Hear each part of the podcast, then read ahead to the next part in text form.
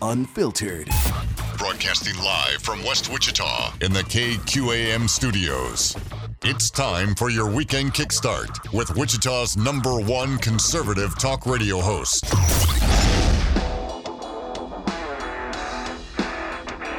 This is Kansas Talk with Andy Hooser.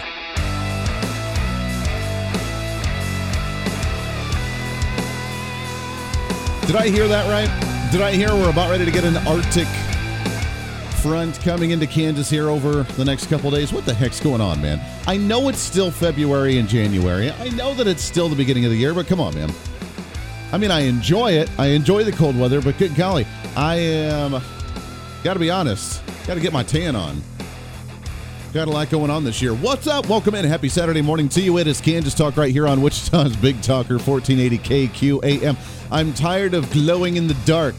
Just throwing that out there.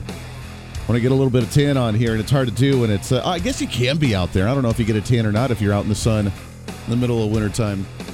Boy, do we have a show lined up for you today. It is another weekend. We are in the final weekend for the month of January. Hard to believe, isn't it?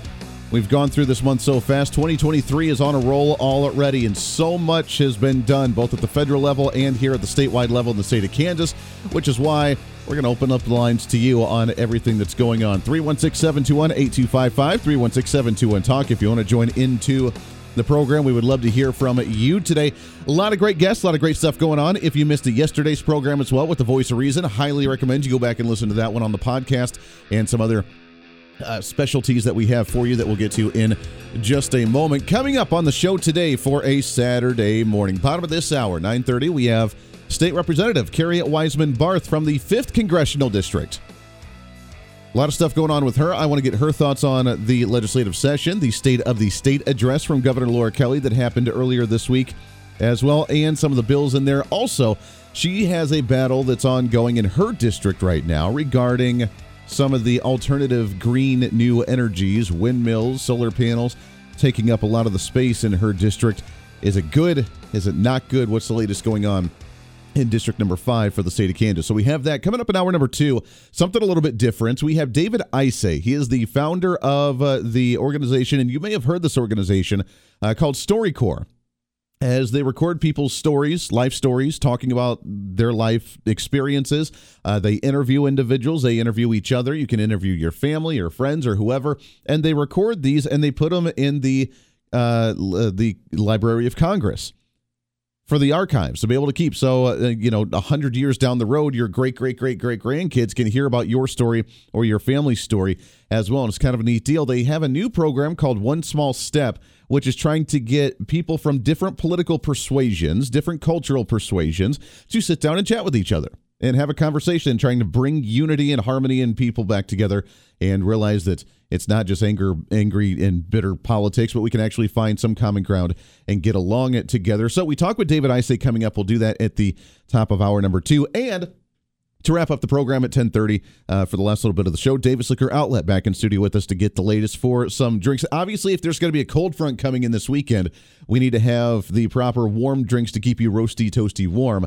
inside your home. So all that coming up and a heck of a lot more right here on kansas talk and of course open lines to you at 316 721 8255 i it's hard to believe uh, hard to think of where to start here with some of these pieces of legislation, and, I'll, and we'll tap the uh, mind of Carrie Barth coming up here at the bottom of the hour. But there's two big bills that I thought kind of stuck out to me this week if I've been following and tracking some of these. One of them I think is really good. One of them I think is really stupid. Let's start off with the good one for a second. Uh, and this has been I guess, a big focal point in the state legislature this year when it comes to taxes and the budget. Governor Laura Kelly obviously presented her budget proposal a couple weeks ago, which it's cute. That's thanks. You know, it's one of those you, you crumple it up and you say, thanks, we'll put it in the request bin and you toss it into the trash because that's how ridiculously absurd her bill was. While she calls herself the fiscal conservative government, you can tell she's not fiscally conservative in any way, shape, or form. We have Medicaid expansion. We have a vast, uh, uh, uh, again, investment, and I use that in air quotes, investment into public education when we already are funding education properly according to the standards that are made by the Kansas Supreme Court. After years of those battles, we are funding them properly, and yet the quality of education has not gone up in any way, shape, or form. Graduation rate, rates aren't up. Uh, the test scores aren't up quality has not increased at all. We talk a lot about that uh, issue. And for some reason, the other side of the aisle that's tied to the teachers' unions, that's tied to special interests regarding public education, that's really the, I would say, in my humble opinion, probably the most powerful political organization in the state of Kansas, being the public education and the teachers' unions. Uh, they're bought off and paid off by them, which is why this continues to be an issue year after year after year. Now we're sitting at near what 17, 18, 19,000 dollars per student to go through public education, and yet that hasn't changed from when just what seven, eight years ago we were sitting at eleven thousand dollars per student, which was record breaking back then, and we haven't seen a difference between the two spending. So we toss away her budget, but there's a new bill regarding taxes because for once in a very long time.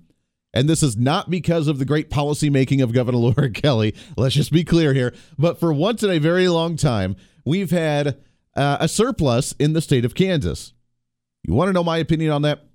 I believe the surplus in of the revenue in the state of Kansas is due to the COVID 19 funding that's come into the state because of, well, the federal government had to get rid of it. They had to use it. And that's why we're sitting at a 100% cap of our GDP and hitting our debt ceiling at the federal level. But they handed out massive amounts of money to school districts, to cities, to counties, and to the states as a whole and said, here you go. Well, what are we supposed to do with this? Do whatever you want to. Here's a few stipulations of what you can, but have at it.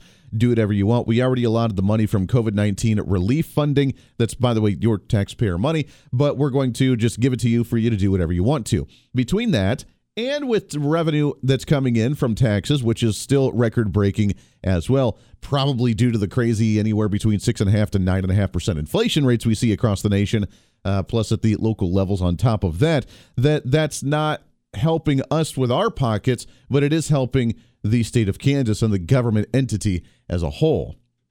Because if prices are more expensive, that means you're going to be paying more in taxes because the tax is on top of that inflation rate with the increased price of goods. So we see record tax revenue at the federal level. We're seeing massive tax revenue at the state level, a massive surplus in tax revenue at the statewide level, and now the argument has begun on where the money goes. Republicans want to have at least a billion dollars set aside for an emergency rainy day fund, which I think is a wonderful idea. Guess what? We had that when Brownback left office too, and yet Democrats still didn't like what he did. So Governor Laura Kelly wants to try and apply it to whatever else she wants to do. And she wants to think that she's taking care of you by sending you just a one-time stimulus paycheck of like, here you go, here's the the surplus from it, a one-time hit for you. Hopefully you enjoy it. But there's a new bill that's presented that's been fronted by the Kansas Chamber of Commerce. Next week on the program, we're going to be having Alan Cobb from the Chamber of Commerce to talk about this bill, but it essentially creates a flat tax in the state, which I kind of prick my ears up a little bit. What? We're actually talking about a flat tax? What? We don't get to do that very often. So the concept now would be a 5% flat tax across the board. And on top of the 5% flat tax across the board, uh, the first $15,000 that you make would not be taxable at all. Helping the low income individuals, if you make $20,000, you're only paying 5% tax on $5,000 of that. You're not paying paid uh, 5% across the board. So while Democrats are still out there yelling, this is going to help the rich people and not the poor people, first off, that's stupid. Because, yeah, if you give a tax break to anybody, then guess what? Those who have more revenue coming in will see a better benefit from that, but it will be helping the low income as well. Second off, this would work perfectly in tandem with what we have a budget proposal or a, a tax proposal at the federal level that's been presented earlier this week regarding a fair tax at the federal level, getting rid of the IRS, getting rid of federal income tax, and going to a 30% sales tax on goods and go straight fair tax. I think 30% may be a little high, but that's a good conversation starter piece, at least for the Republicans out of the House of Representatives who have officially uh, proposed that bill. Imagine, if you will, that we go to a system here in Kansas where we have at the federal level, you don't pay any more federal income tax, you go to a fair tax. Where you only pay on the consumption that you buy. So if you go to the store and buy lots of things because you have more money, then guess what? You're contributing more to the system. If you have a limited income and you just need to buy a few things, then you're not paying nearly as much, but you're still contributing to the system, which is the problem that we have in this society right now, where we have a vast amount of individuals, largely on government programs and social programs, that are not contributing to the system at all but yet being subsidized by you and I with our taxpayer money to give them the freebie handout. And then when they purchase things with their EBT, then they don't have to pay any type of tax or contribute to society as you know as a way of appreciating the stuff that they're actually getting from the federal government, which turns from appreciation into entitlement. So imagine, if you will, we get rid of our federal income tax with only a fair tax of 30% or 25% or 20% or whatever it could potentially end up being. This is all theoretical, by the way, because the Senate's never going to approve this. But let's just assume for a second, shall we, that at the state level, we have a 5% flat tax across the board for your business, for your individual income. Just 5%. No more tiered, which right now we have what, three different tiers? We have like three point something, five and a quarter, 5.78. Uh, it's ridiculous of our little three tier system, and I don't quite get it. So we're already close to the 5% already. We would just make it easy 5% across the board, very simple for everybody with your statewide taxes, and you're done. Boom. Now the question is is would we get rid of the other sales taxes as well? While Democrats and Governor Laura Kelly are trying to take credit for all of this, they say, "Well, we're going to do the uh, get rid of the sales tax on food in the state of Kansas. Then we're going to get rid of the sales tax for at least a weekend in August for back to school supplies, but also for baby formula and baby supplies and feminine hygiene products as well. We're just going to get rid of all the taxes on those." Which then I ask, Where's the line being drawn on these? Why don't we just get rid of sales tax altogether? Or we do the same thing and go to a fair tax and get rid of the income tax and just do sales tax across the board and then just re implement it on everything except for the food. I think food's still stupid on why you tax that at all. So there's a lot of different directions we can go here, but I love the we're going to do that. We're going to have a tax here, but we're not going to have the tax uh, on this item over here because women and children are the most important. Screw the guys and all their hygiene stuff. You don't need that for your deodorant or for any of your pre- you don't need any of your stuff tax deductible because you guys are uh, male and privileged and things. So we're going to tax the hell out of you guys, but women, man, we're going to get rid of the tax on that. Babies, we're going to get the taxes off of that, and then of course the food, which is necessary. And I'm not saying it's bad to get rid of the taxes on those things. I'm just saying, okay, I, I see where the favorability is here. I get it. Totally cool. Your thoughts on these 316 721 8255 316 721 Talk. It's fascinating how finally, finally, the system's beginning to shake up, and now we're having ideas come out that have been talked about for years, but are actually being talked about a little bit more seriously, both at the federal level and the statewide level when it comes to taxes, with a flat tax here in Kansas of 5%, non taxing the first $15,000 of your income, and at the federal level, a potential fair tax of getting rid of the IRS and income tax altogether. Again, it's a pipe dream at the federal level. It's not going to go through, at least right now, with Republicans only owning the House of Representatives, but at least they're talking about it. And I hope, as I've said before, I really, really hope that we can get uh, the Republicans to present it again if they get both chambers and or the presidency coming up in 2024. Let's go to the phones here, shall we? Line at number one. Good morning. Who's this? Hey, Andy. Mr. Sean, how are you, sir? You know, looking to the south, I can see the steam coming up off the Gulf of Mexico. Mm. It's kind of nice, isn't it? I mean, I enjoy the cold. It's just, uh, I think it's going to be a shock to some. Well, Al Gore said that the oceans were boiling, and I was thinking about going to Maine and getting some of that boiled uh, lobster that's washing up on the beaches. And yeah, just, you, you, don't even yeah you don't even have to go to restaurants anymore. You just ride your boat out into the middle of the water. You got the uh, the crawfish, you have the the regular fish, you have the the lobsters and the and the tuna. They're all just washing right up on shore. They're just floating right to the top. You don't even have to go fishing anymore because it's boiling because of climate change. So there's that. Hey, you can just have a luau on the beach. Why not? Yeah, yeah. You just uh, what you need to do now is you just throw seasoning into the ocean and it pre-seasons it while it cooks. Hey, that's a great idea. There you go. That is, a yeah. It's already got salt in it, so why not add something else, some Creole or there you go, whatever. yes, if you like Cajun food. That's right. Anyway, that's right. Well, you know, I could uh, I could uh, comment on uh, that situation uh, over in Memphis.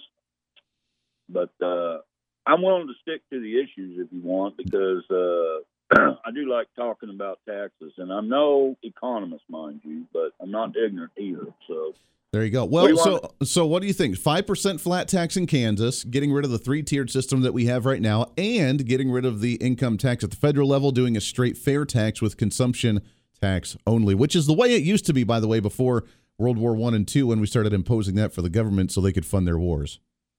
Well, there was a reason that the founding fathers didn't include a federal income tax. I mean, for crying out loud, we were being unjustly, unfairly taxed by old King George. But uh, you know, and the federal income tax isn't supposed. They're, they meant for a federal income tax to only be raised in the event we had to go to war, a, a congressionally declared war at that. But uh, uh, and, and, then it would automatically disappear after the uh, war was over. But yeah, know, we see how that turned out. War, you know, you need money to uh, pay for uh, weapons and ammo. So, but uh, yeah, the uh, the federal income tax is an outrage. I mean, when uh, I hate to say this because I don't like this heathen scum, but uh, when uh, when old Vlad Pukin, uh, when he imposed a uh, 14% flat tax in um, in uh, Russia many years ago, uh, that ended people cheating on their taxes, and the uh, Treasury started, uh, you know, getting more money in there. So um, uh, just from a 14% flat tax, which is something I brought up to Mike Pompeo on President's Day in uh, September of uh, 10 when I was uh, going to school at Friends as a poli sci major, uh, you know, he loved the question. Uh, I don't remember his answer, but we talked about it after because I got to meet with him in the Davis building up there. But anyway, yeah, you you get rid of the uh, federal income tax and just impose a uh, you know a, uh, a, a fair tax, a nation. I would call it a nationwide federal sales tax on of say five percent on at first, say five percent on every item sold in the United States that costs five bucks or more. Well, now they're looking at the the proposal right now from Republicans for the fair tax would be a thirty percent sales tax on everything, which may be a little excessive, well, but I think that that's a beginning start. Here's here's my theory on that. I oh, and Sean, I think we lost you there. You just kind of dropped off. But uh, my theory is that their plan is to start high create the conversation, start the lunacy from the left throwing their fit and saying, all right, come to the table and let's negotiate. We dominate the conversation, which we haven't done for a very long time as Republicans. We just kind of get walked all over at the federal level and sometimes at the state level as well with the media and the PR the Democrats push out there about how bad we are. It's time for us to dominate the conversation. Start radical and then say, all right, come to the table and let's negotiate here. If you think that's too high because it's going to hurt low income individuals, cool. Let's drop it to 10% but it's on our terms and we're still doing a fair tax. I love that idea. I think that's cool. All right, we'll take a break here. We got lots more to get to. Another ridiculous bill we'll touch on briefly when we come back here as well. Our legislative update, we'll get some more of that right around the corner here on Kansas Talk for a Saturday right here on KQAM. Stay here.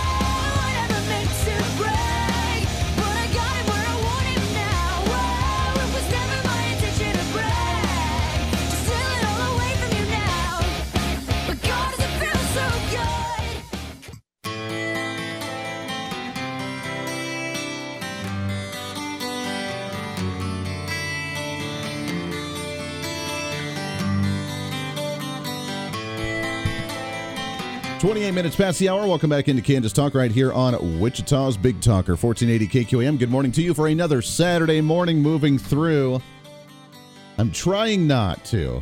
It's been tough, but I'm trying not to get this whatever crazy's going around this flu or this whatever. Uh, there's been a few people out at the station here over the last week or so, not feeling well.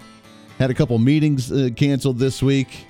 Little Voice of Reason, Mrs. Voice of Reason, all been under the weather. So I've been. I've been doing really good so far, but it's just been like one of those that's like barely lingering right there.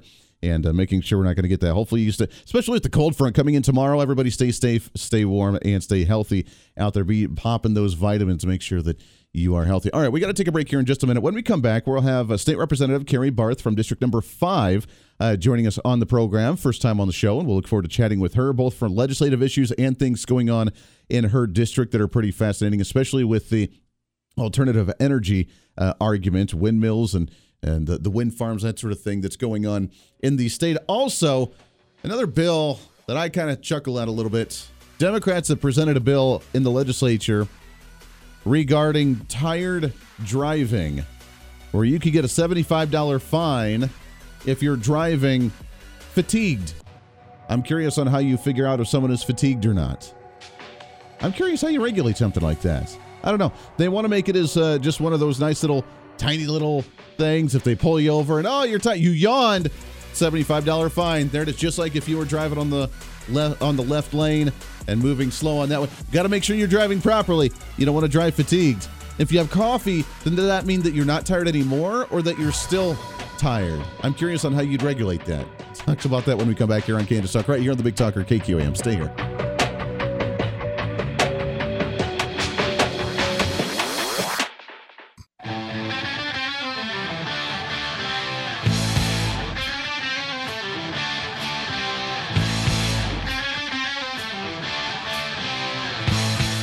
Wichita's number one conservative talk radio host. This is Kansas Talk with Andy Hooser. Darn right it is. Welcome back into Kansas Talk right here on Wichita's Big Talker 1480 KQAM. Good Saturday morning to you. Boy, moving right on through the morning. I'm still trying to rack my brain off of the bill from one of the Democrat legislators in Topeka presenting the bill on fining people for fatigued or tired driving. How exactly does that work? I'm, I'm not quite sure. I don't know. I mean, if you obviously if you see them swerving, you pull somebody over because they're not paying attention to driving, distracted driving, maybe under impairment in some way, shape, or form. I get that, but like, do you drive by and just like see someone with bags under their eyes, be like, oh, they must be tired. We're gonna pull them over and fine them seventy five bucks. Like, how, how does that work? If you pull somebody over for just a random check for some reason, and then you uh, look at them and they have a cup of coffee in their hand, do you say, oh, they're not tired anymore because now they've had their coffee? Or they're drinking coffee because they're tired, so therefore the uh, fatigue driving means that we need to fine you now as well? Is that uh, is that is the cup of coffee a saving grace or is that the guilty pleasure because you're tired? How would that work with the reg- regulating with uh, the fatigued driving? Yes, that bill was officially presented in the state legislature, and I laugh. This is how Democrats love the micromanagement of your life. Welcome in 316 721 8255 316 721 Talk. Right around the corner in hour number two, we have Dave Isay. He is the founder of StoryCorps. As we talk about individual stories, we talk about coming together, unison, harmony, lovey dovey, uh, holding hands, singing kumbaya, because they have their new program under StoryCorps called One Small Step, trying to bring people of different political persuasions or cultural persuasions, uh, religious persuasions, whatever, to sit down together, find common ground, and show that there can be unity within humanity, which I love that idea because there's definitely a need for that nowadays with the uh, crazy division that we see in the world today. We'll get to all that a little bit later. Also, real quickly, just an FYI, if you missed the program yesterday, Mike Pompeo, former Secretary of State and former Congressman from right here in the state of Kansas in our district, in District Number Four, where we hail from in the Wichita area, that uh, we had him on the program yesterday. If you missed it, you can find the podcast of the show called The Voice of Reason with Andy Hooser. All right, I want to get into some more legislative updates and some other things as well with a, our next guest on the program. Really happy to have uh, her on uh, for the first time here on Kansas Talk. She is a state representative for District Number Five. Excited to have on the program Carrie Barth with us. Carrie, how are you today? Hey, Andy, I'm great. Thanks so much for having me on. I yeah, I'm excited to have you on. It is it's great to chat with you.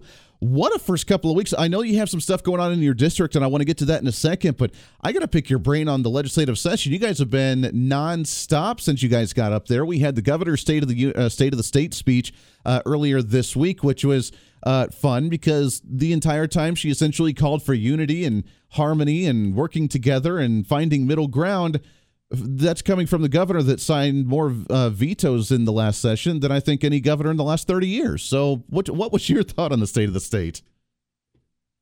well, this was my first time in office, and so that was also my first state of state that sat there on the floor. And it was, I would describe it as fun. It was really interesting. You know, she said things like, hey, we fully funded schools.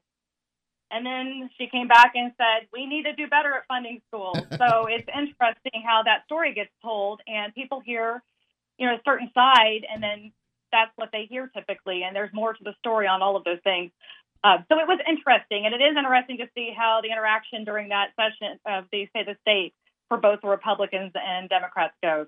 Yeah. Uh, do you think that she is willing to work with Republicans? Obviously, having a supermajority in both chambers right now, uh, it's difficult to for her to get anything done unless she's wanting to work towards the middle. I mean, she calls herself fiscally conservative. Her budget proposal that she presented was uh, not necessarily the most fiscally conservative thing that we've seen. But do you think that she's actually willing to work with Republicans this year? Well, I, I honestly think she's going to have to because we do have the supermajority in in the House um, where I sit, and then we have um, a majority in the Senate as well. Excuse me.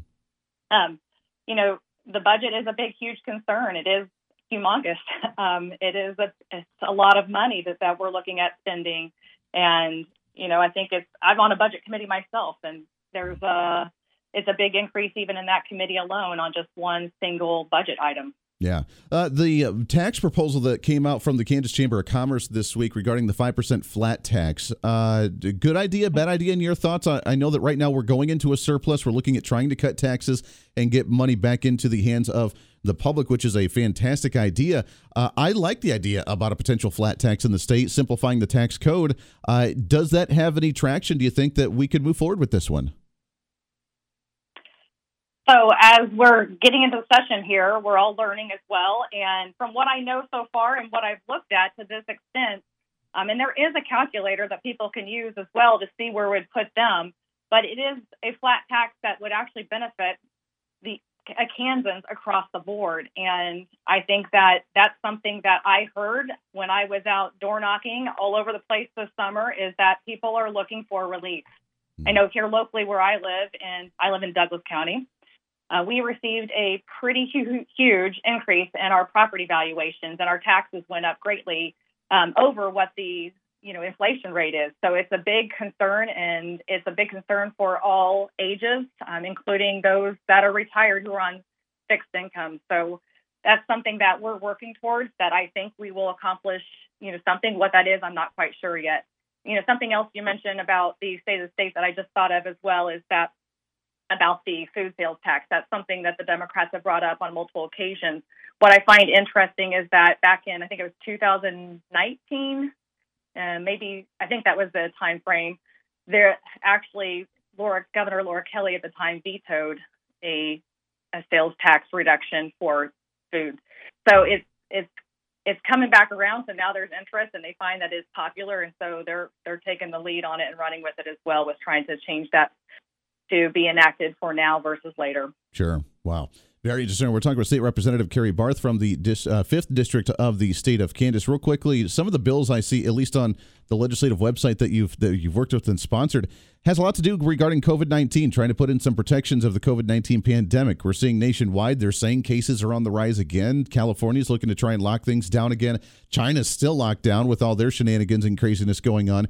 But some of the bills, I, I love that we're trying to put some of these protections in place regarding uh, prohibiting COVID 19 vaccination uh, being mandated for children or uh, allowing hydroxychloroquine, other opportunities other than just the vaccine being available here in the state of Kansas. It's wild. We're three years into this. Supposedly, according to the Biden administration, the pandemic was over like a year ago, but we still have to worry about these issues. That's kind of strange to me.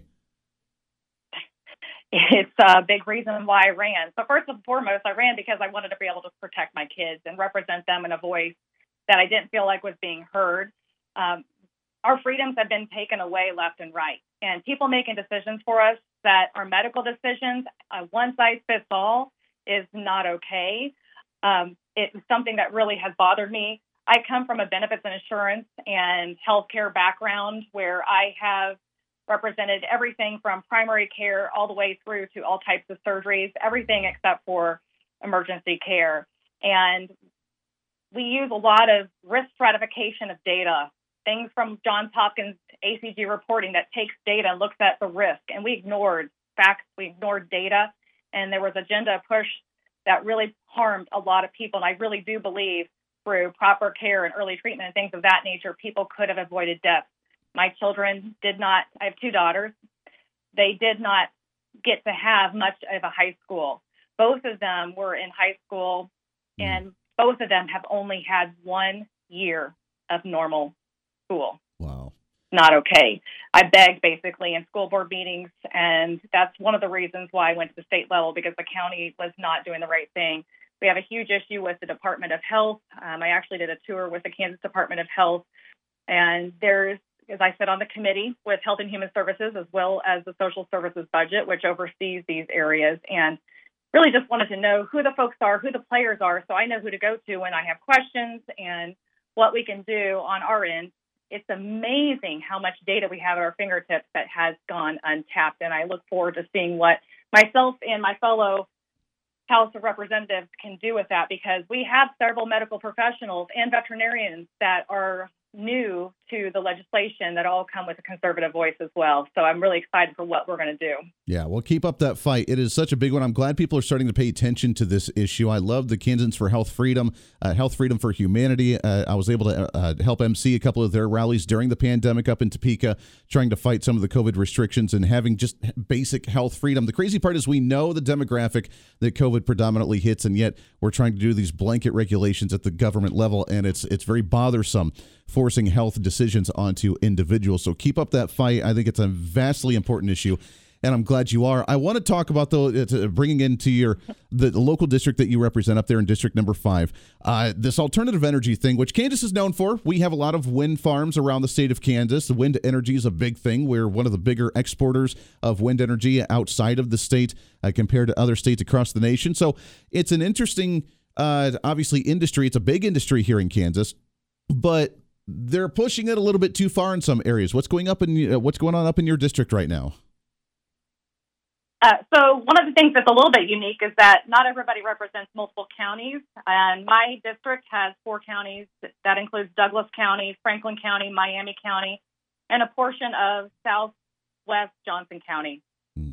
And what's happening? It started in Douglas County, where we started to hear talks of these contracts being signed with property owners in rural Douglas County to have wind turbines on their property. And these contracts are with NextEra Energy.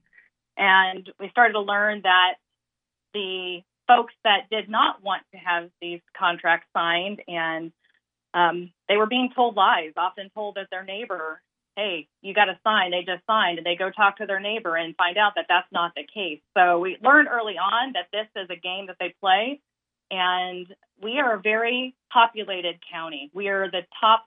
We're the we're the fifth largest county in the state. Douglas County is, and we're one of the smaller counties geographically as well. So our rural, I like to say, is not so rural. We have a lot of population, even though we have a lot of agriculture uh, in our area, from farming of land to horses, cattle, hogs, sheep, goats all throughout the county. And there's a lot of concerns about being able to protect the residents and ensure their individual rights and freedoms when these wind turbines that are now about 600, I think it's 600 feet or so tall.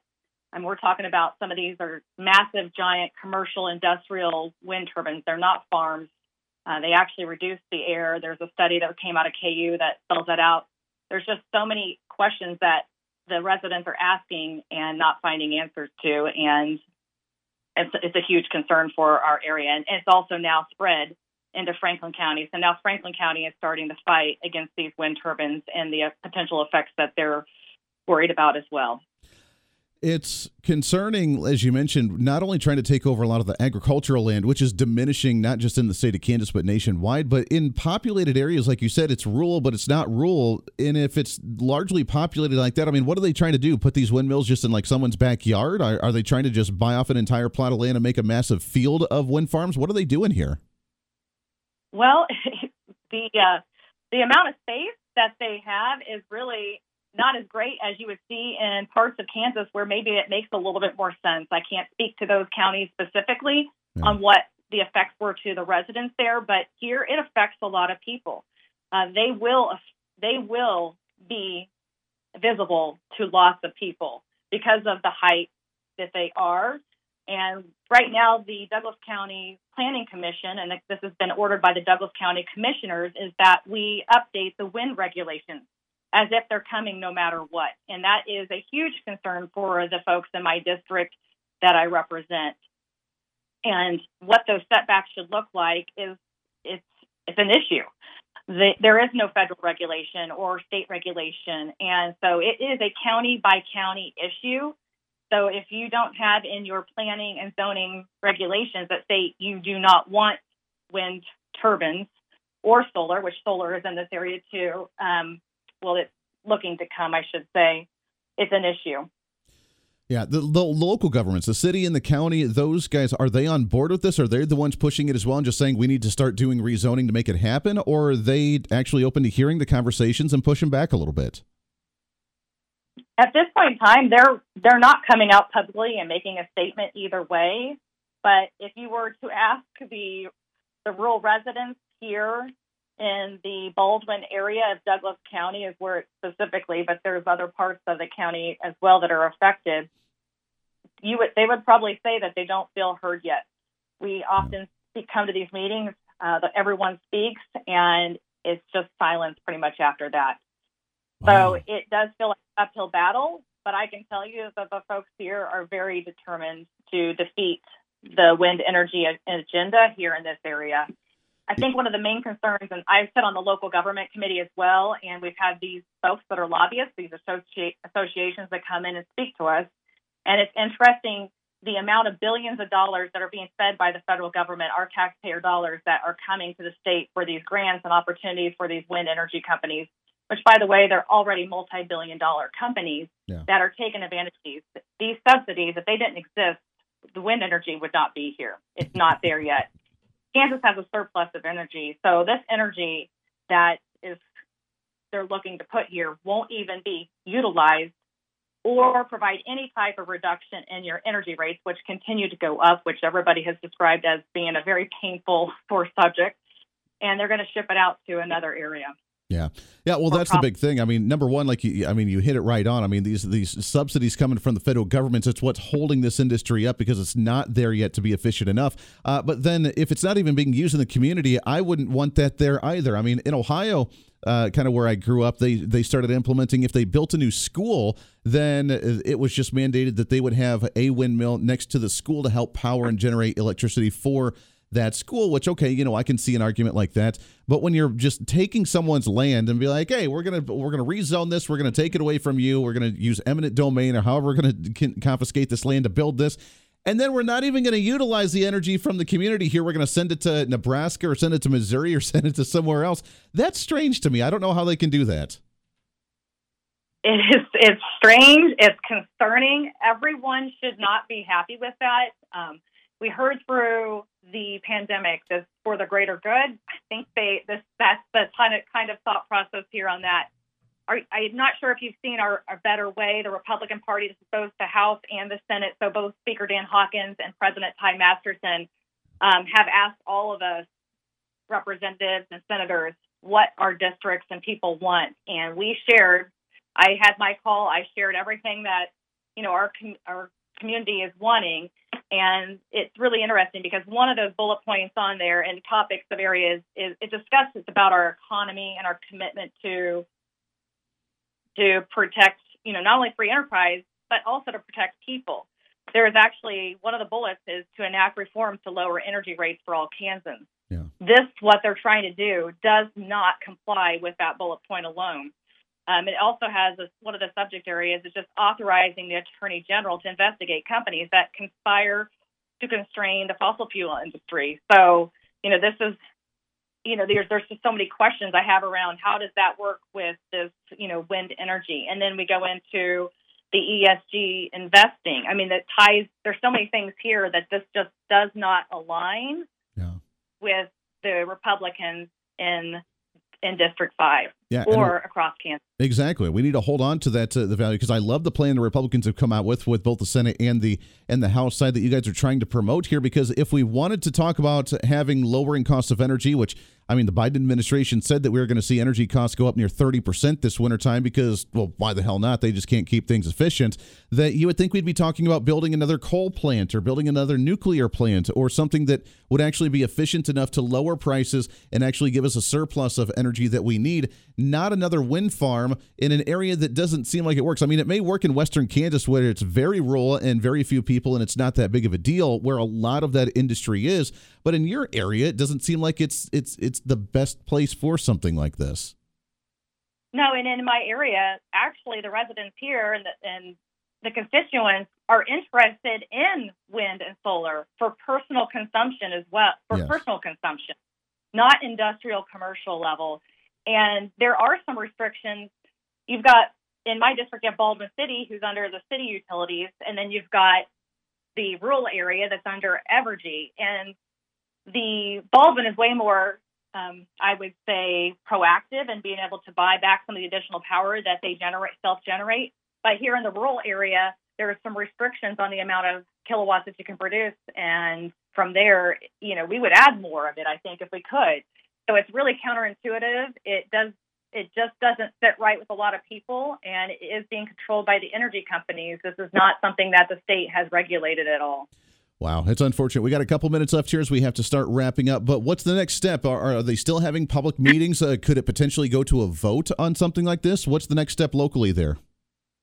Yeah, so locally here on Monday, January 30th, Douglas County Planning is having a wind regulation staff open house at the River uh, Riverfront City Hall. So that will be a big meeting.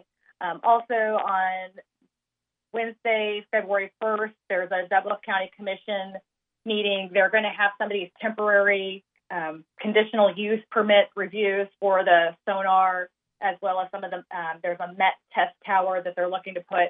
But really, the February 5th is what they've said, I think, is the deadline. So this is something that needs to be looked at here quickly, and folks that are concerned, you know, need to be able to put their input in. I highly recommend you reach out to your county commissioners, your planning commissioners, show up to these meetings, uh, write into the Lawrence Journal World with a letter to the editor. You know, do whatever you can, share with your neighbors, share with your friends, and really let people know what's going on and share the truth of the matter because it's a big deal. Once they're here, they it's really hard to make them go away. Exactly. Yeah. Once they get there, they ain't going. To, it's like a government program. Once it gets started, you're not going to be able to get rid of it. You give them an inch, and they take two miles, and uh, that's exactly what these guys are doing as well. Hopefully, people are speaking out and realizing what's going on and being active in their own community and making their voice heard and can hopefully at least uh, have an input on what's going to go on there as well. It's District Number Five, State Representative Carrie Barth. Carrie, it's great to have you on the program. Keep up the fight, both on the home front and in Topeka. it's a big session. I'm optimistic that we can actually get some pro- productivity done uh, this year across the state. We got to get you back on the program again real soon. Andy, I would love that. I'm working on a, a bill that we're going to be introducing really soon that I think that most people would their jaw would drop that we don't have a law around human smuggling today.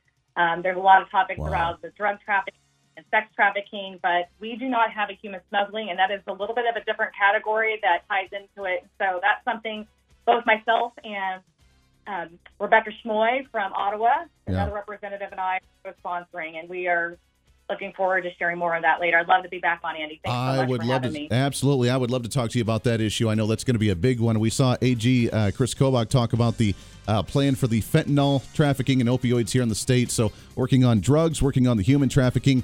Uh, did not realize we didn't have any laws uh, trying to go after that one. So, desperately needed. Carrie, we appreciate that very, very much, my friend. Keep up the fight. We'll definitely get you back on again real soon. That does it for us. Hour number one. Hour number two, right around the corner. We got a lot more to get to here on a Saturday morning for Kansas Talk, right here on Wichita's Big Talker, KQAM. Stay here.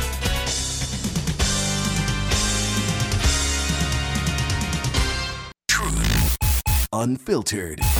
Broadcasting live from West Wichita in the KQAM studios.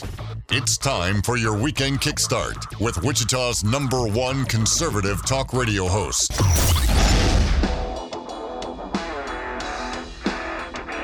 This is Kansas Talk with Andy Hooser.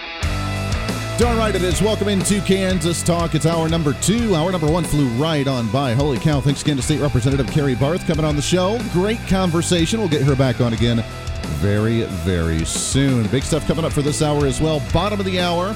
We have Davis Liquor Outlet as Brian and Blake Davis swing by the studio, give us the drink specials and the recommendations for the cold, cold weather apparently blowing in here in the next few days and how you can stay nice and roasty, toasty, warm. Plus, we'll get their uh, pick their brains on some of the other issues going on as well. But I want to shift gears right now as it's kind of a long interview, but it's a great conversation. We sat down with David Isay. He is the founder of StoryCorps and One Small Step, bringing people together, documenting their stories and the cool stuff that they bring to the table and bring to humanity. This is our conversation with David Isay that we had just a couple of days ago with StoryCorps and One Small Step. Dave, how are you, my friend? Andy, thanks for having me on. It's good to talk to you. Yeah, it is great to talk with you. For those that may not know what StoryCorps is, let's start there. What is this organization and uh, where did you come about trying to bring this together? Sure. Um, so StoryCorps is a nonprofit uh, national organization, uh, and it's uh, kind of a crazy, beautiful idea. I think we've been around for about 20 years. Um, started in New York, uh, and now we're everywhere. And uh, basically, we're trying to bring the country together one story at a time. We we put a booth in Grand Central Terminal, which is the big train station here, um, 20 years ago, and invited people to come to bring a loved one, to bring bring your grandma, to bring your grandpa, come to this booth. You're met by a facilitator who works for StoryCorps.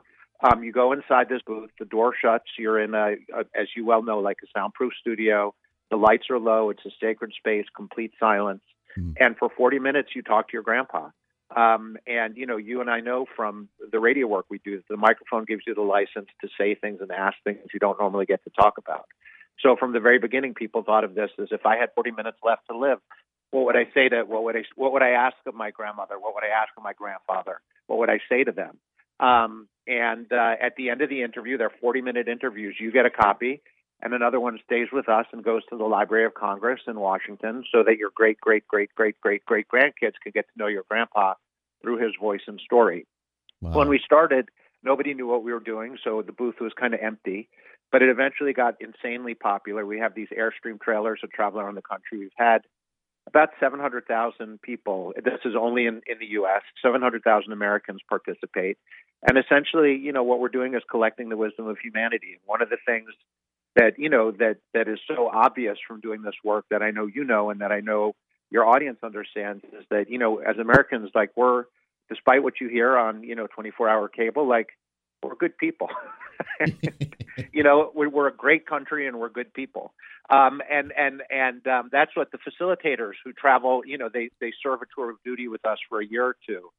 Um, and when you ask them when they come off the road what they've learned from, they call it bearing witness to these conversations. And this is every kind of person you can imagine, all ages, every political stripe, you know, and every single facilitator. We've had about a thousand of them serve with us if you ask them what they've learned, they say people are good. You know, and that's you know it's that Anne Frank quote, um, uh, uh, some version of it. And you know, there there might have been some kind of a bias in who came to the booth when we were dealing in hundreds and thousands of tens and tens of thousands, but when you get close to a million people, there's just got to be a truth to that. And that's what StoryCorps is built on. You know, none of us are the worst things we've ever done, trying to find the good in people. We're completely nonpartisan, except for, you know, the belief that all of our stories matter equally and infinitely, and everybody deserves to be listened to and treated with respect. Yeah. So we, this new effort that is, um, Wichita is a huge piece of this, and we are um, launching across the country as well, that is politics and isn't politics. I guess mostly it isn't politics, but but it's about what politics has done to us. It's called One Small Step. So after having 700,000 people interview their, you know, mostly intergenerational, their parents, their grandparents, their children, we, um, you know, we became really concerned because we're a nonprofit in the human connection business, hmm. um, concerned about what was happening in this country across the political divides. Not that we're arguing with each other, which is totally healthy and what a democracy is about, but that more and more we are starting to hate each other and not see each other as human beings anymore, which is called toxic polarization, which is incredibly dangerous. I don't need to tell you. Um, when you can't see the human being in your neighbor, it's like it's just bad news, and yeah. it's wrong because um, because we are no matter what our politics are, you know, we all share so much more in common than divides us. So we started experimenting with a new way of doing StoryCorps for the first time, putting strangers together, not to talk about politics, but just to get to know each other as human beings under the premise that it's hard to hate up close. And our dream is to convince the country that it's our patriotic duty to see the um, humanity in people we disagree with politically. And if we can make that happen, you know, we're going to be a hell of a stronger co- country. You know, I was thinking before I got on with you, you know, the reason that that we have what we have is because so many people came before us and broke their backs, leading really hard lives and sacrificing sacrificing so much for us.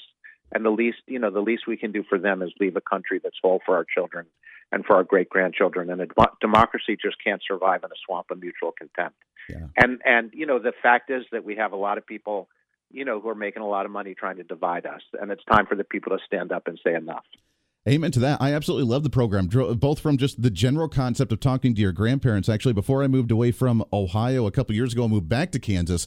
I did the same thing with my grandparents. I set a cell phone I'm down so on their glad. counter table and talked with them and did about an hour interview, just them telling their story because I've always been fascinated with people's stories and learning their life and learning the lessons that they've learned and, and how they struggled and how they worked through their life and how they had their kids and how they went through. It's a fascinating story. We used to do that back in the day, and I like to go back to the Native American stories where that's how they would teach lessons of life on what to do, what not to do, what's good and what's bad, and for you to learn them through the stories that the elders would give we don't do that anymore. We don't bring that wisdom from the elders and from the older generation that's experienced the world any longer. And this is a way to do that, isn't it?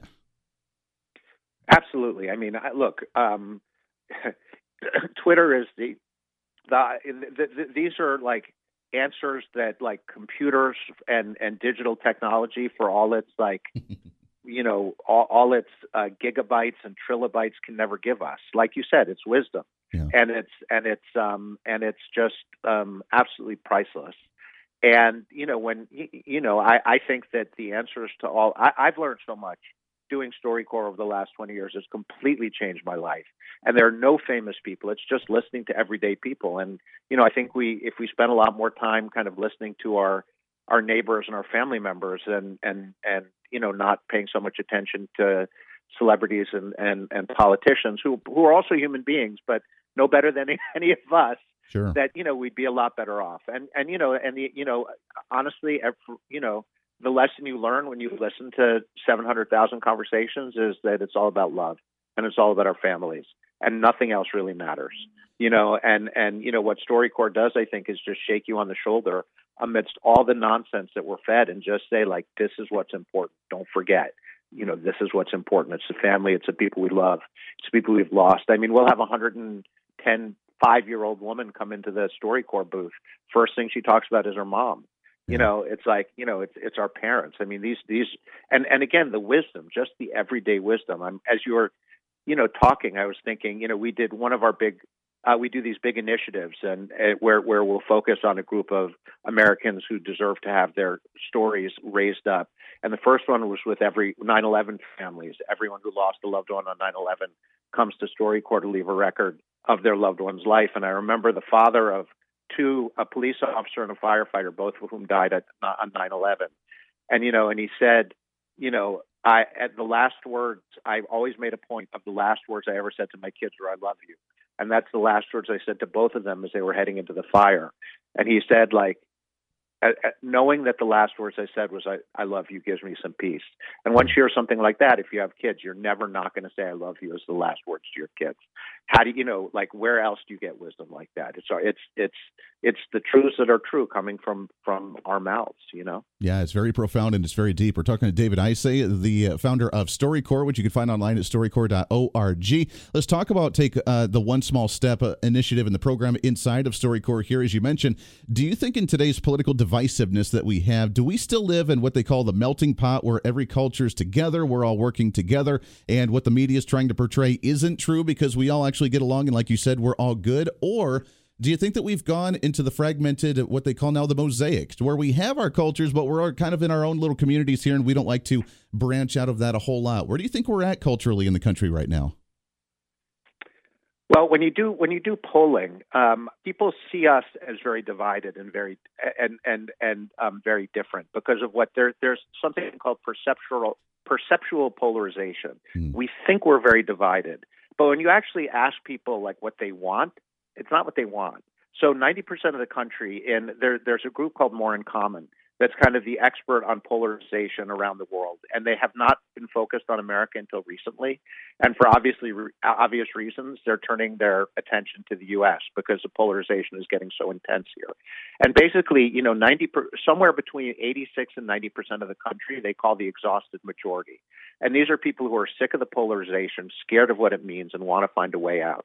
So the vast majority of people like want to figure out a way to get along with our neighbors, don't like this polarization, realize that, you know, this very, again, this is not about arguing.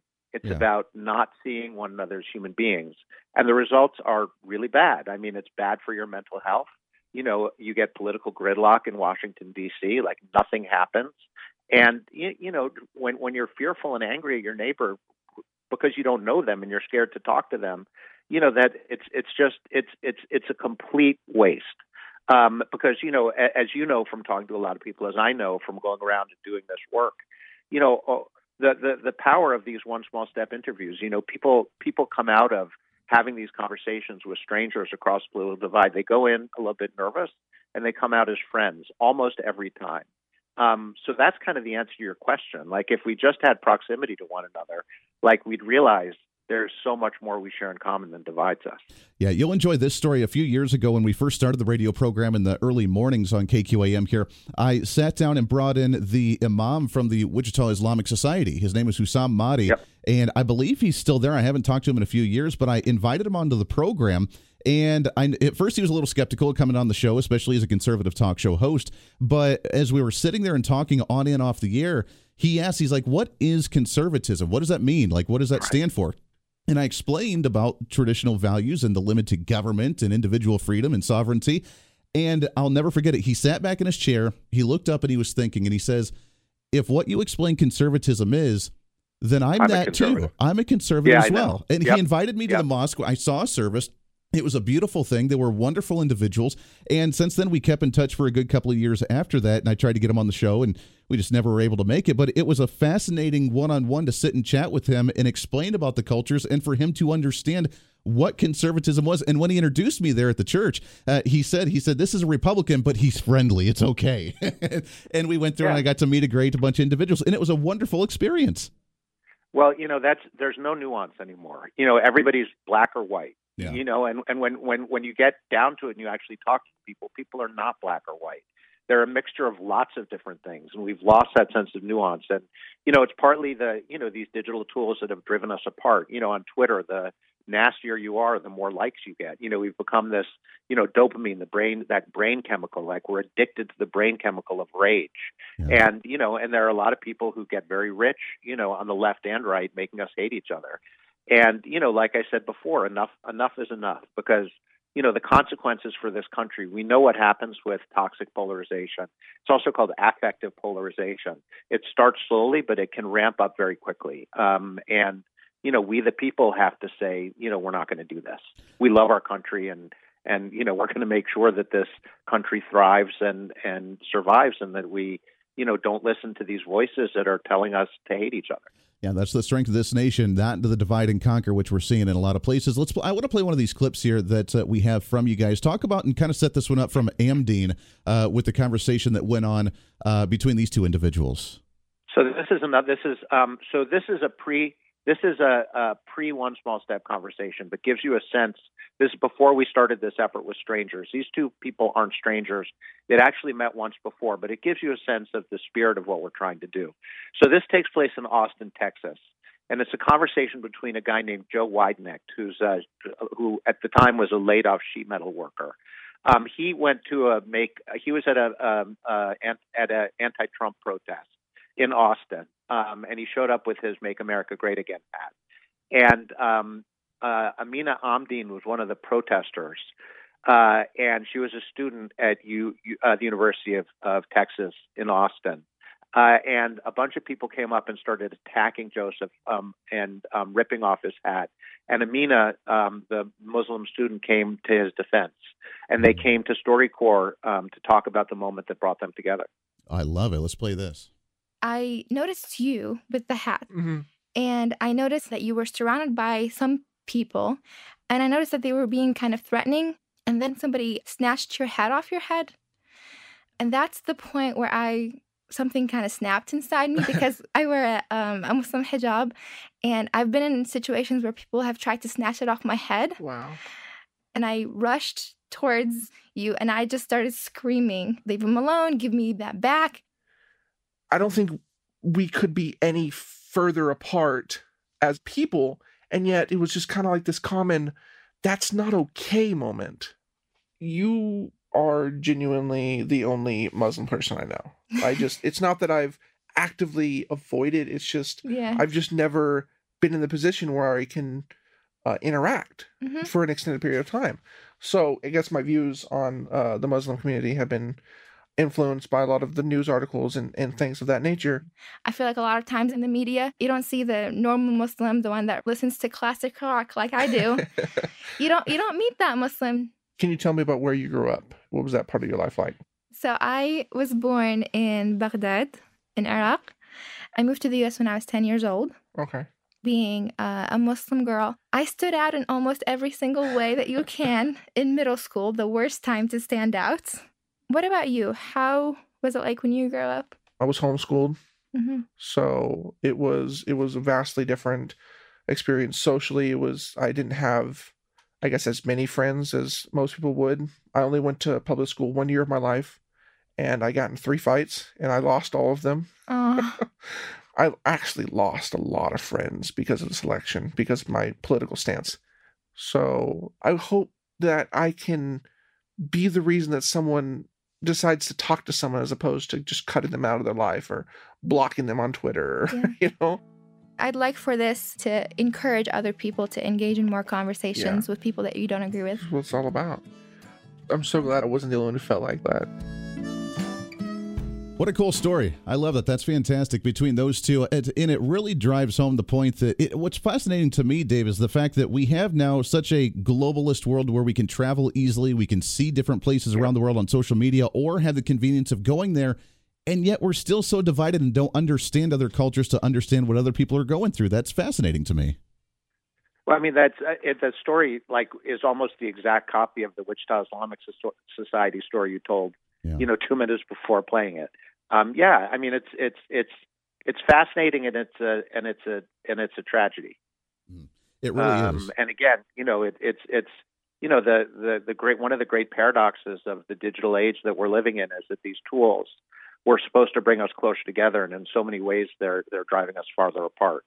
Um, and you know, we again we need that we need that human connection, or else you know that old brain of ours that you know fears the you know the bears and the lions comes in. You know that which you don't know you fear, and we've got to you know Mother Teresa used to say we've forgotten that we belong to each other. You know, and I think um, we need to remind ourselves of the truth that we that we do belong to each other. Yeah. Dave, do you think that the focus on identity politics now in the political realm, where we're talking about gender equality, gender identification, sexual orientation, all this other stuff that I think personally is a very divisive content and divisive topic as well, and we're trying to put this into K through 12 and, and all the education systems for the kids, is that helping or hurting the situation with bringing people together? Because the way I see it is a lot of this focus on identity politics, whether it's the skin color, religion, or the gender issues, is that it's putting you in the box to say, this is me, and then this person over here is different, as opposed to, hey, we're just living our life and doing our thing, and I don't really care what your beliefs are as long as you're a good person.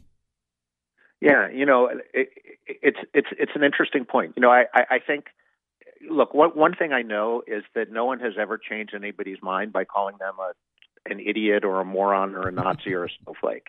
You know, um, and the the um, we get every people get pushed into their corners. You know, and again, and there's no nuance anymore. So I, I think the trick is for us to, you know, talk to each other as human beings and recognize that there's a flame of good in everybody, and you know, figure out how we can how we can get along better, or else every issue just becomes a, a flashpoint. Um, and and obviously, like you know, these issues that are dividing us so deeply, and so you know, we're we're we're, we're backed into a corner, and we're partly backed into a corner again. I think because of the predations of social media that that you know cause us to you know start calling each other names yeah. and um, and dehumanize each other, and then everybody just crosses their arms and turns their back, and there's no air in the room anymore. Um, so um, so so you know that, that that's what I would say. I mean, I think that that I, I think that if again if we can get if we can just get to know each other as people, we can start having thoughtful discussions about all these sorts of issues instead of you know pointing guns at each other. I love that idea. Uh, David, we're running short on time, but I want to play one more of these clips. Kind of set us up for the Warren and Jerome conversation because that's kind of a fascinating one sure. as well. Yeah. This. So this is. Um, so I, let me just say before we go, we are in. So we picked three cities across the country to pilot this. Hmm. In you can do this anywhere you are in the country, but um, Wichita is one of our cities. Um, we're going to be there for years recording interviews. We have a waiting list of 10,000 people across the country who want to participate. if you're in Wichita, you move right to that the top of that list. So the way you do this, and we want as many folks, as many people um, in your Andy in your audience as possible, like everybody in your audience, to sign up. You go to takeonesmallstep.org, takeonesmallstep.org, and um, you just fill out a couple of questions and then you sign up and we'll we'll set up an interview for you. Um, so this is um, this is we we have clips of eavesdropping on One Small Step interviews, and this is actually. Uh, two people who did a one small step interview in, in Richmond, Virginia, who came together after their conversation, uh, if I'm not mistaken, to talk about what that experience was like for them. So this is a younger African American man and an older white man in Richmond, Virginia, who had a one small step conversation became friends, and then wanted to come and talk about that experience. I love it. What was the thing that stuck with you after our previous conversation, Jerome? Uh, based on your military background, based on your upbringing, uh, it was interesting to me that you saw people for their character more so than anything else. You know, you looked at how we kind of damage each other in society and that we need to talk about it and stop that. And then we kind of said, let's talk to each other. Let's go to dinner and lunch. And I was like, oh, that sounds great. so, yeah. We hit it off right away. We have the same ideas uh, about how to improve our country. Our country is so divided now. We can do better. And I think that's what one small step is doing yeah. is allowing people to have those conversations to talk about our similarities instead of our differences. As far as our relationship is concerned, I, I, feel as though I've known you forever. Yeah. You're a dear, dear friend. And I cannot imagine you not being in my life at this point. Yeah, well, so, it's, it's been reciprocal. Please. Well, we're going to have lunch together maybe next week or so. We'll get you to come here to the cottage and we'll we'll sit down and talk politics and uh, sports and whatever you want to talk about. Sounds good. Sounds good.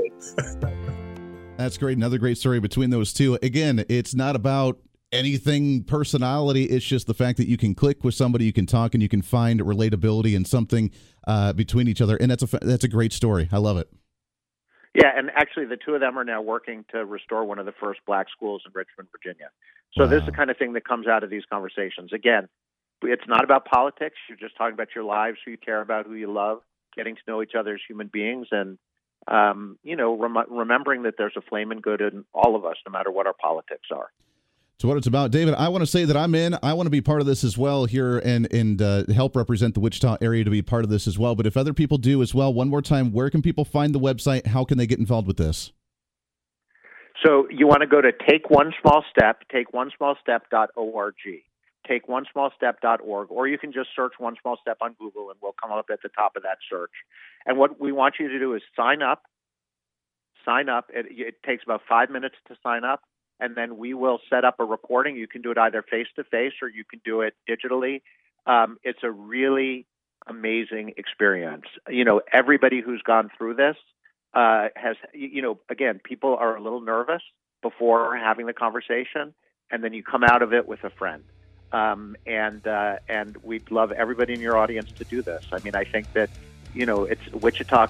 Wichita. We chose Wichita for a bunch of very specific reasons. We could have gone to any city in the country, um, and uh, we think that Wichita could show the rest of the country that it's possible for us to um, live side by side with one another, and instead of you know sto- throwing stones at, at each other, pick up the stones and build a build a better nation.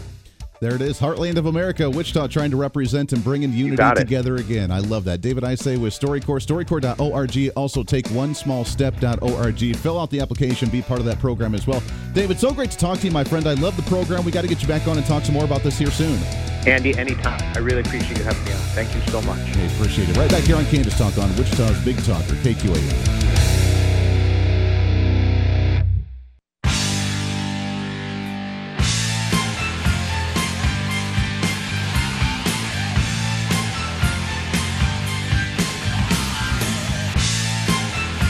Call the show at 316 721 8255. This is Kansas Talk with Andy Hooser on Wichita's Big Talker, KQAM. Darn right it is. Welcome into Kansas Talk right here on Wichita's Big Talker 1480 KQAM. Moving right on through the show. Holy cow, we've had so much going on, so many things to talk about. So welcome aboard. It's great to have you along. Last half hour on the home stretch today for a Saturday. We have the weekend with Michael Brown coming up right around the corner here on KQAM out of Denver, Colorado, hailing out of 630 KHAL. Great station. Uh, been there a few times myself early on in the radio career. So Michael Brown, a great uh, host, and you'll hear him coming up in just a little bit. We've covered a lot of ground today. We have some calls on the line. We'll try and squeeze you in here in just a little bit, but we had to shift gears a little bit. Uh, we talked with David Isay, great guy with StoryCorps and One Small Step. I will be partaking in that program. Uh, we are working on the logistics on how to do an interview with that, which is really neat, and finding somebody. I want to see if they can't find like an Antifa member to come and sit and chat with me. That's, we'll see if that happens or not. Probably not. But I want to shift gears a little bit as we do the last half hour. And it's been a while since we've had these guys in studio. Really excited because They've brought goodies, which is awesome. And uh, as we talk about ways to stay warm during apparently the uh, frigid cold front thing that's coming in tomorrow. Well, I think I'm going to stay warm. Uh, yeah, going to stay nice and warm with it. With Davis Liquor Yeah, Outlet, yeah, it's Brian and Blake and Carrie even in studio as well. Good morning, guys. Howdy, howdy. Thanks for having us. Man, Good it's morning, Wichita. good morning, Wichita. Always good to have you guys in studio. Uh, wrapping up 2022. Big year for you guys. It was a big year in general, wasn't it? Things almost back to normal after COVID. It was definitely our first, um, you know, we always kind of talk about our 2020 and 2021 numbers or so. You know, you kind of have to throw them out the window because you look back at try to compare your numbers to 2020, and that was just so off the charts with everybody staying home and drinking more and everything being a, a Yeah. mess in general. Uh, so yeah, 2022 was a little bit more kind of settled back into, you know, I think we're we're back to normal years in terms of traffic and everything. And for the most part, yeah, during COVID, and I know we talked about this way back when, but there was a lot of people, since they couldn't go to the bar, they were building their own home bars, which I've done myself as well. And I have my nice display and I have all my stuff there, which I'm excited about. And the, But that's uh, obviously increased the amount of bottles that people are going out and buying so they can just stock it at home. I don't need to go out and spend $5 for a beer. I can go out and just get my own and just stay at home and do my thing. I I think I think we're still going to see that. I think a lot of people once they change their their traffic flow or their drive home, um, they stopped going to the bars for a while. They realized, man, they they started looking at their bank account went from like I was spending five hundred dollars at the bar.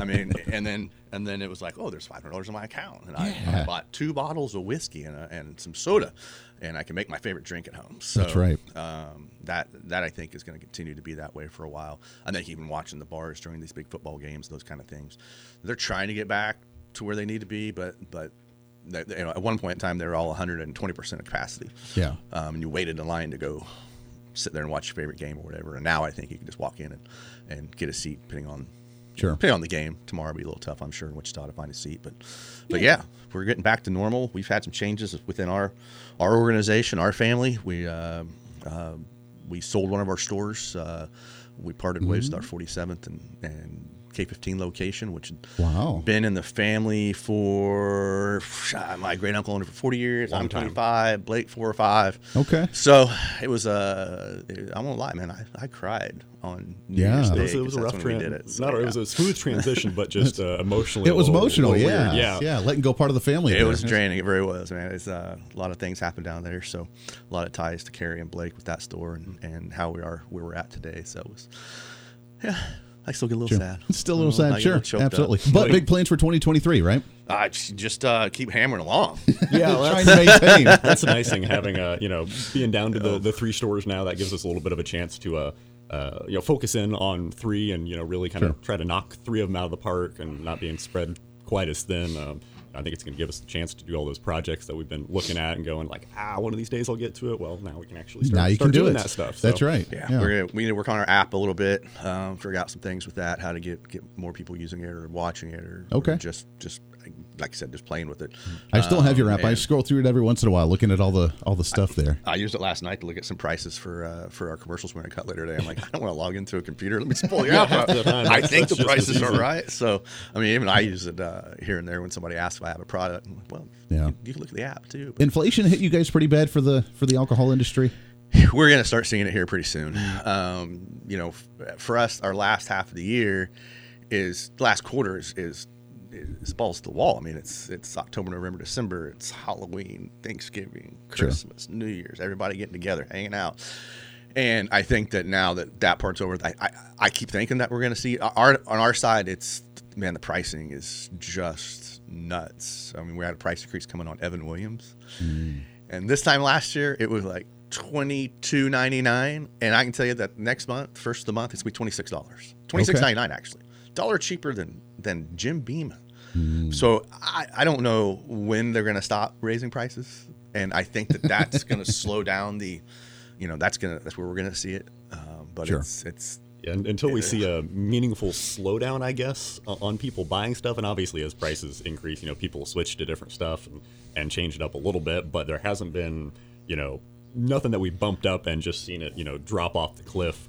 Um, and so I think, you know, especially on, you know, big companies where they're like, well, they're still buying it. Let's let's bump it up a little bit. See, you know, how, Right. how, how far can we nudge this along?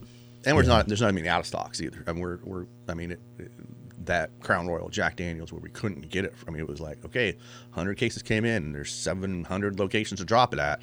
Um, how are you going to do that? All that's now back in stock, so it's kind of hard. You know, people were buying different because it couldn't come in, so maybe they were buying Sure. a half gallon instead of 750 or.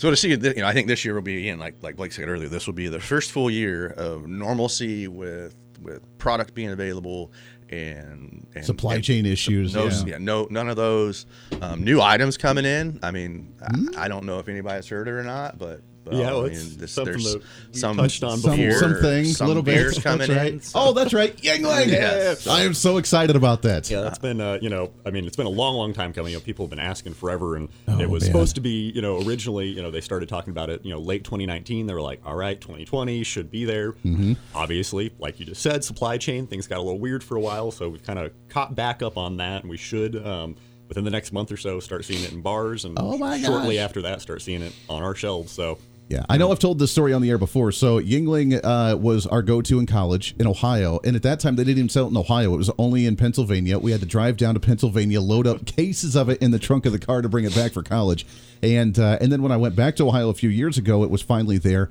and I loaded up on cases of it to bring back to Kansas because well, I needed my Yuengling. So the fact that it's here now and it's finally coming, I am so excited. And there's a, I mean, there, there's light, there's Black. flight, there's the regular. Um, there, there's one. there's some sort of heavy. Yeah, I think it's Yuengling Black. And- Okay. Yeah. But there's they're I mean they're they're hitting the they're It's hitting the market lineup, yeah. with with the full everything. lineup. Now it's kind of like where are we going to put this at? Yeah, it's gonna it's not very eat often up that, some you know, space. Yeah. So just- going to the bars and restaurants first, and then making its way to the actual liquor stores. That is that's our understanding. Um, I don't know when it's going to hit the bars. I, I think it's the middle of the month. We have a kickoff on February 15th that we get to go to. Um, so I'm thinking in that week um, of Valentine's Day week is when it's going to be in the bars. Valentine's Day to myself. There you go. and I would assume that that you know most of the places are going to have, uh, you know, most of the bigger places are going to have it ready to go. I mean, if you're Sure. in Old Chicago, they're going to have it. Those those places will.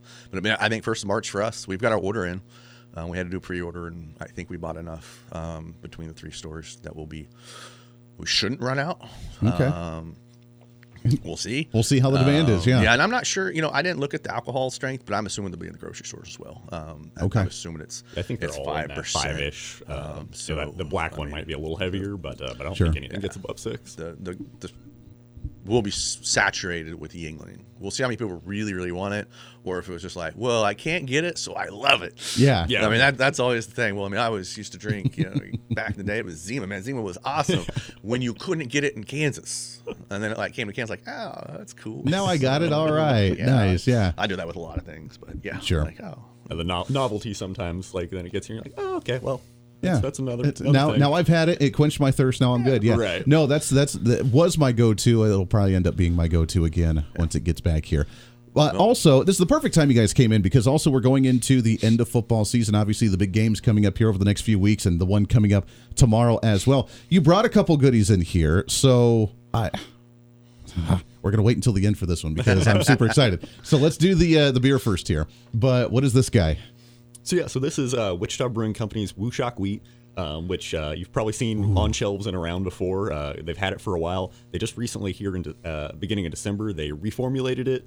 Um, so it's got a nice, really bright, kind of lemony punch to it now. Super duper easy drinking, um, and it just yeah, it goes down easy and it's delicious. It's, become kind of one of my new rotations. So It's it's a lawn mowing beer. That's what I like to call these. Like you can, Yeah. it's 100 degrees outside, and you open this like, man, I got some lemon in me, so uh, I, that feels good. And uh, you get Nice back and into what you're doing. Yeah, Right. Um, nice thing about Wichita Brewing Company, they it, it, this is partnership with with Wichita State, and uh, they do give back. Um, I think a percentage of, of their sales or something along those lines. Very but they cool. they have you know they're the only um, outside of Bud Light, but they're they're one of the only uh, beer companies in Wichita that, that have a tie-in with with that they get to use Shocker on their can. Sure. Um, and they put a big expenditure out to do that, and they did a great job with this packaging. It's bright yellow.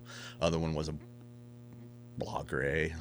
yeah, it, it blended more into the black. shelf. Yeah, This, it was- this pops. when you So look at perfect one to go to a Wichita State basketball game with. I like because it's almost like an offset of the Shock Top, which is the orangey flavor. This is kind of the uh, lemony flavor. Yes, um, and and they it's it's on tap out there as well. So um, pretty much any place you can get it, um, it'll it'll be out there and available.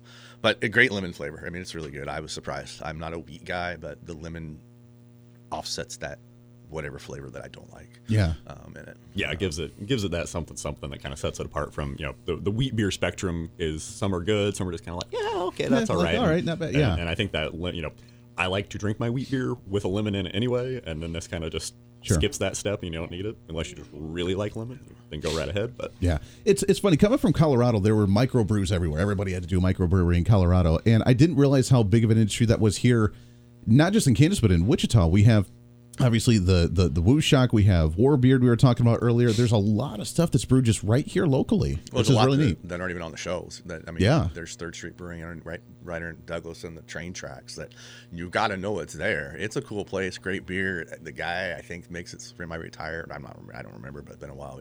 He's. It's. It's this. Like oh wow, it's right by the train tracks. Yeah. Um. And and great beers produced there. And you go out to Cheney and there's uh, Bud. Oh, beers wiser guy is out in Cheney. Um. So yeah, and he, and he has a restaurant and, and brews out there. Like yeah, Cheney, Kansas. They Cheney, have a Kansas. Brewer- there's a brewery, and he's been out there for. I mean, he's maybe 15 years, 20. Wow. Um, I, I could be stretching it. Maybe it's 10, but Just killing every it, I yeah. feel a little bit older, so it was like an eternity to go since I was a certain age. So, Yeah, the days just kind of yeah. blur together. My wife gets mad. She's like, "Andy, your frame of time is just completely gone." Like, honey, that happened last week. No, that was like three months ago. so it's I think okay. that's just a husband wife thing. like I really want to assume that was like 10 years ago that I did something wrong. Exactly. Yeah, like, no, that was. 18 hours ago. Oh, darn it. Yeah. I told you not to do that, and you did it anyway. I Told you not to do that. That's right. All right. Um, for the heavier stuff, let's go to this one. Oh my gosh! I'm, you, you guys made my day for this. I didn't even wasn't even aware this was a thing. So for those that do know, you know, obviously my man Conor McGregor, the fighter, his proper 12 Irish whiskey. We've done the review on that one. They have a new flavor out. I had no clue until you guys just brought the bottle in this morning. I'm so excited about this, and I haven't even smelled it yet because I'm like just relishing the fact that it's here. I mean, you smell it. it, It you need to is. smell it. It's like it's there's a Jolly Rancher in there somewhere. Jolly Rancher, that was what I was looking for. It was like, Irish yeah. apple flavored proper 12 uh, whiskey, the Irish whiskey. And it smells like apple. Let's do this. Oh my gosh. Okay, I won't lie. This is pretty good. Yeah. Oh man. I was gonna leave the bottle with you, but I'm going. I'm going to furniture shop later today, so I need That's to right. take the bottle. We're gonna we're gonna need the bottle. So, the original proper 12, the w- one thing I like about it is it has no bite to it. Because it's an Irish whiskey, a little bit more tame. The last Conor McGregor fight, I opened up a brand new one, and by the end of the fight, there was just drops at the bottom, and I had no clue because you just sit there and sip on it. Is that because he lost? It's he, when was the last time this guy I don't want to remember I that. mean- I don't want to bring that back up. I'm but gonna be uh, like, I'm acting like Joe Rogan right now, man. When has he won? he won two fights ago. He won two fights ago in 40 seconds. In 40 seconds. But uh, yeah, I went through that bottle because it's so easy to drink and so smooth. This seems even more tame than that one. This is um, Yeah, the the apple flavor really, you know, it's not uh not overwhelming, but it's very present. And so any you know any bite that would be there, I think it kind of cuts through. And yeah, I It mean, goes I- through it. It's I like it doesn't taste like a whiskey. There's no burn to it at all. No, yeah. and, and, and Dude. there is not. I, I, I, I, you know, we were just talking about how we have no supply issues. Um, there was only so much this came in the state. I think it was a seasonal one-off, just making maybe for maybe for March coming out and, Sure. and that.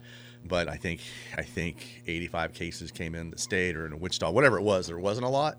Um, not telling everybody to go out and buy one. We'd like to keep it on our shelf, but um, I don't I don't know when it'll be back. It'll be back. I, I think this is just like their first. It's gotta be just their first round of it. Yeah, let's see how long Yeah. it sits. Um, and That is my new favorite drink. It uh, it almost tastes like uh, what's on the shelves now with you know the the restricted moonshine, almost like an apple pie moonshine. it, it's yeah, and I haven't, haven't had Crown Apple, but I'm assuming that that- that's kind of the same. But very, very appley. Very I'll, I'll give them Does that. what it says on the tin. What do you what do you think of that, Blake? I, It's- I like, and uh, you know, I mentioned uh, off the air with Andy that you know I'm not a big Apple person, Mhm. um, and, and this is like you know I'm not going to probably take home a bottle, but I could drink this and could do that. enjoy it. dude. That's awesome. Yeah, I like it. There we go. All well, right. we like to get you know we like to get your day started, or, yeah. or if it ended, I guess I guess uh, you know it's the end of your show and we're getting our day started. It's the end of, it's all right. It's the end of my work day. That's right. I can enjoy that. No, I appreciate that. Is that is really cool, and those are great drinks, especially for uh, coming up. I mean, obviously the big football games. It's time to kind of uh, get get everything ready for the big parties. Yeah, if, you know, five. You know, if you don't have your beers bought by five o'clock tomorrow, then then you're not watching the Chiefs game. So, Mm. but we're open tomorrow, noon to eight. Okay. Regular hours, ready to go. Um, game should be on at the at the at the store if you swing by. Uh, if you need a halftime, go run up. I'm where out. You need to go. Replenish, yeah. Hopefully Come we're- restock, catch a little bit. Hopefully we're all excited and like toasting each other. But yeah, Yeah. uh, big day tomorrow. Absolutely. Uh, big day Uh, today. So Yeah, big day. We got a, we got a few minutes left here, about four minutes. But any, um, let's go to Topeka for a second. Any legislation regarding liquor stuff? Uh, The only one that I've seen, at least from mine, was the uh, restricted areas where people could go out and about publicly and drink from bars. Not really affecting you guys in the liquor store industry, but a little bit of a change there. You know, I had nothing yet. We had a we had a, a Zoom meeting yesterday with Debbie Beavers and uh, her her group, which is the the um, uh, ABC director and the lawyer. Just asked some questions. Some some stores are. Some national stores are probably getting ready to start coming to the state. Last year, we changed residency laws, Sure. so you don't have to be a resident of the state now to come in and open open a liquor store, um, which which opens the door for um, for larger chains to come in and open a location. They still only have one one liquor license, Sure. um, just like we are, but uh, but it does give them a, uh, open to come in. Sure. Um, Gives them a foot in the door, and then you know, of course, at, at some point they're going to want to pull on that thread a little bit of like, well, we've got one store. Right. Sure, would be nice to have more stores, and Yeah. you know, So that'll just- be down the road, but opens the door up for those those. But right now, I, I there's not much happening. You know, I mean, there's big turnover in in Topeka this year, um, and you know, Dan Hawkins is our uh, speak, no, Speaker of the House, right? yeah. Yep. um, which is good for us. Uh, we have a good relationship with Dan, so that's that's nice to know. But right now, it's it's a little quiet. But our stuff usually comes in a little bit later, gets tacked onto something, or it Yeah. you know it, it takes a little bit for the ball to get rolling. But Sure. something I'm sure will come up. And I'll be on your station just going, up to Can you believe this? I can't believe this is going happening. on?" Yeah, yeah. Well, at least it, it is quiet right now. I'm curious on if they do end up moving forward with a medical marijuana bill in some way, shape, or form. How that's going to tie into the alcohol industry here.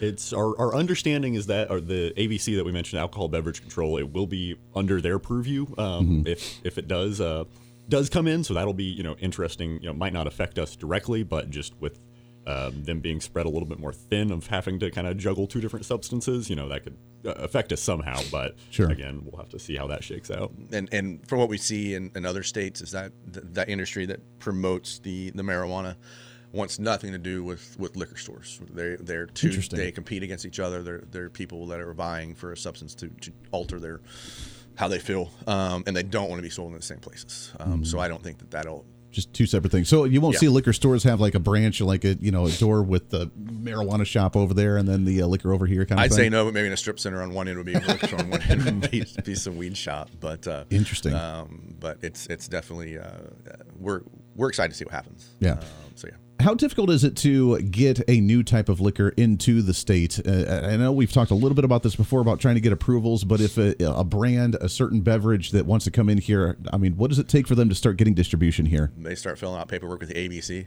Really? Um, and they, they go from there. Um, then they'll get scrutinized, and the label might have to say this or say that, or the green's not the right color, or you know, whatever it is. that's, That's usually where the, uh, where the hitches kind of come in of just you know state to state having different requirements of like no you need this on the label or like no we don't want that on the label. Uh, which then sometimes we find you know a national brand where it's like well we can sell it in 48 states are we going to put in the effort just to sell it in Kansas and then that's sometimes where you know uh, it, they get, get caught somewhere and they go eh you know and that's why sometimes we don't get the fun stuff that other states get but and supply. I mean, it really goes down to some place that, that you know is great fulfilling their own state's needs, and they branch out to knowing it's how much can they make, and how and, and how can they get it here. I mean, you Yeah. it might be something you, you know you like in Ohio, and, and it's great, but by the time they ship it here, one pallet, it's it's a ten dollar difference in a bottle cost. You're like, Sure. well, Yeah. I'll just have mom and dad send that to me. Whatever, right. you know. It's- Just it's- send it when I need it. Yeah, it's kind of that exactly. thing. So yeah. I love it. We got just about a minute left here. Three locations. It's Davis Liquor Outlet. Get your drinks now before the big game coming up tomorrow and the next couple weeks. Hopefully, we'll see the uh, continuation of the season for the next few weeks. But again, where can people find you guys? Locations and of course downloading the app. Yeah, yeah. So you can head to uh, davisliquor.com, has our, all our, uh, davisliquoroutlet.com, excuse me, has all our locations. Uh, we're at 21st and and 13th and Waco, and uh, actually right over here at Kellogg and Tyler. Um, and uh, obviously on the App Store, just look up Davis Liquor Outlet. You'll find us, uh, iPhone and Android. You can Order online, just look at our inventory, so on and so forth. And it's uh, super handy to have. So I encourage everyone to check it out. You guys are all over the place. I love it. Brian, Blake, Carrie, always appreciate you guys coming in. Uh, happy New us. Year to you. Happy 2023. It's going to be a big one for all of us and excited. We'll get you guys back on for another update soon. Oh yeah, we'll do good. that. Thanks, Andy. Always a pleasure. There it does. We're out of time. We had some lines, calls on the line. Sorry we didn't get to you again. We'll get to you next week. Stay tuned in for that big one next week. We'll play our interview again with uh, Mike Pompeo, former Secretary of State. We had on the program yesterday, and we'll replay that again on Kansas Talk at next weekend, among some other great ones. Roger Marshall, State Senator or U.S. Senator, he'll be joining us live on the show on Monday as well. Until then, everybody have a great weekend. Stay warm with this frigid, like Arctic freeze or something that's going to happen this weekend. Until then, we'll see you next week. This is Kansas Talk on KQAM.